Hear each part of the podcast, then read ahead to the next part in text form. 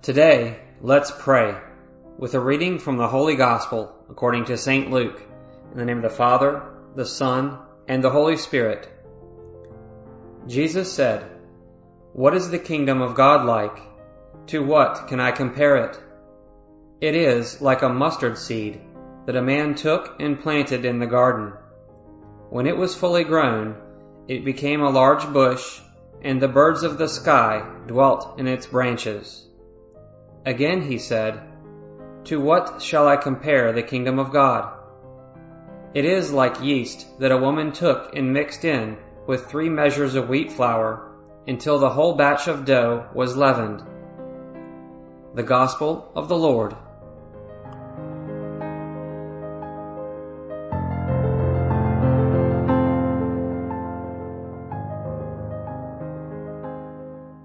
How I wish I could be Bartimaeus for a moment. How I wish I could be that little blind man who doesn't mind shouting out and expressing his need, even when others want to silence him. How many Bartimaeus there are in this world, lying by the roadside, silenced by a society that discards what is no longer useful. But at the same time, how nice it is to know that there are also thousands of dedicated hearts, in the church and outside of it, wishing to help those who are left by the roadside, while everything is moving forward, while the media exalts the vanity and superficiality of this world, could it be that you and I are sometimes more blind than Bartimaeus, or, better said, that we have a deeper blindness? Going back to Sunday's Gospel, who was more blind, Bartimaeus or those who wished to silence him? It seems to me that the evangelist wanted to transmit a deeper reality. On the one hand, the blind man couldn't see with his eyes, but he knew how to listen and see with his heart that Jesus was passing through his life. On the other hand, the disciples in the crowd saw Jesus with their eyes, but they were unable to see the need of a brother lying by the side of the road, a sign of the fact that, deep down, they didn't know Jesus' heart always attentive to the needs of the most forsaken. That's why I started by saying, How I wish I could be Bartimaeus for a moment.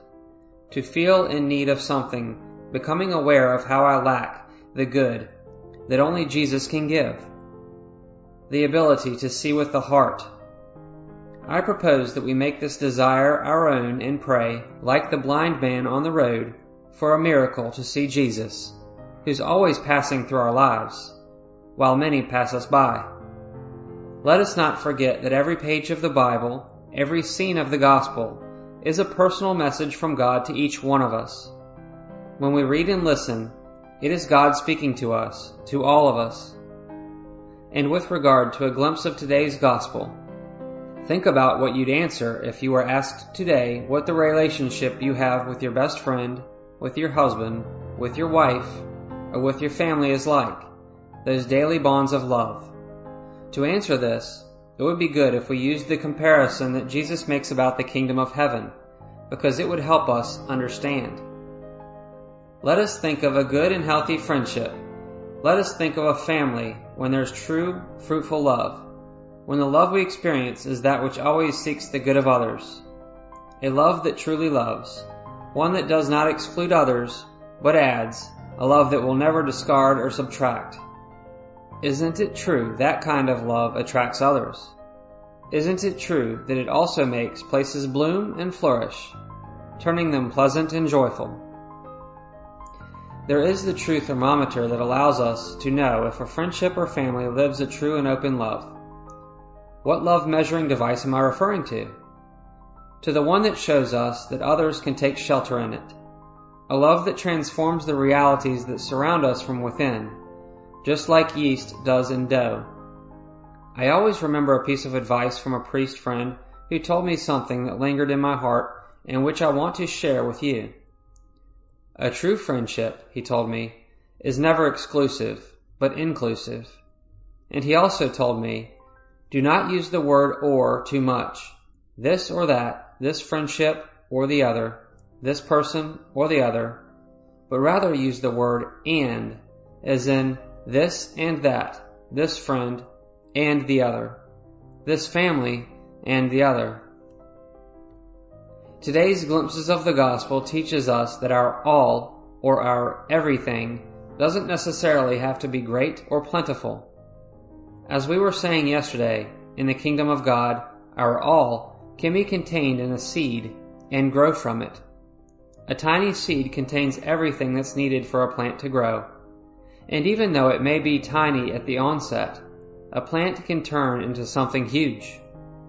So, if you want to give your everything to God, don't wait until you've accomplished great things for this world, which thrives on show and appearances. You can give everything, you can give your all, and nobody needs to know. The wonderful thing about this is that we can choose to give our all in every decision we make. This isn't a mathematical equation in which everything is cumulative, and that's a good thing. If we weren't able to give everything yesterday, then perhaps today we can. If in our previous decision we weren't able to give our all, perhaps in the next one we can try again. The important thing is to want to give everything to God, knowing that the kingdom of God is a relationship of love that we build day after day and that this relationship grows to the extent that we give everything we can, even though it may not seem like much. I dare say that the kingdom of heaven is like the ampersand symbol, a symbol that connects and makes things grow. The kingdom of heaven is the kingdom of God in our hearts, yours and mine, and in the hearts of so many millions of people.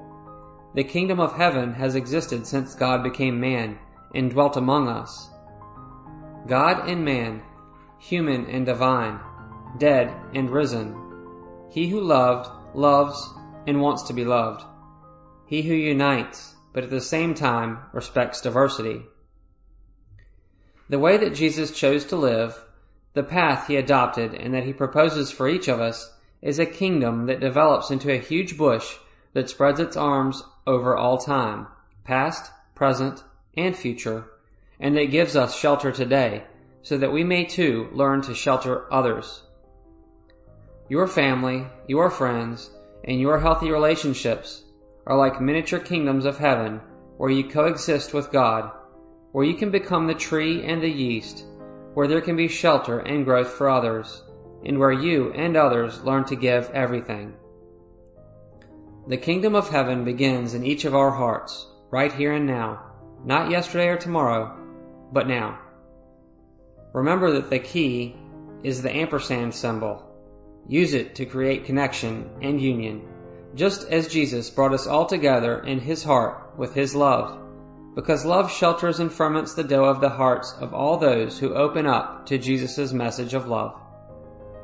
Your family and mine may be small in the grand scheme of life, as is your prayer group, your parish, your group movement, your friendships. Everything is as small as a mustard seed, and the effect of each, maybe, is imperceptible as yeast. But what does it matter? What if we were to try to foster the growth of every one of these seeds, these parts, by giving everything and providing shelter without excluding anyone?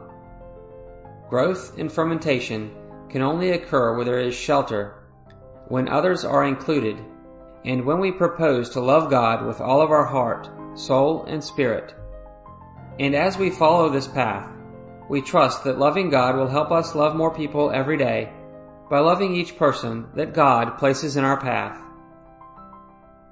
May we have a good day, and may the blessings of our merciful God, the Father, the Son, and the Holy Spirit descend upon our hearts and remain with us forever.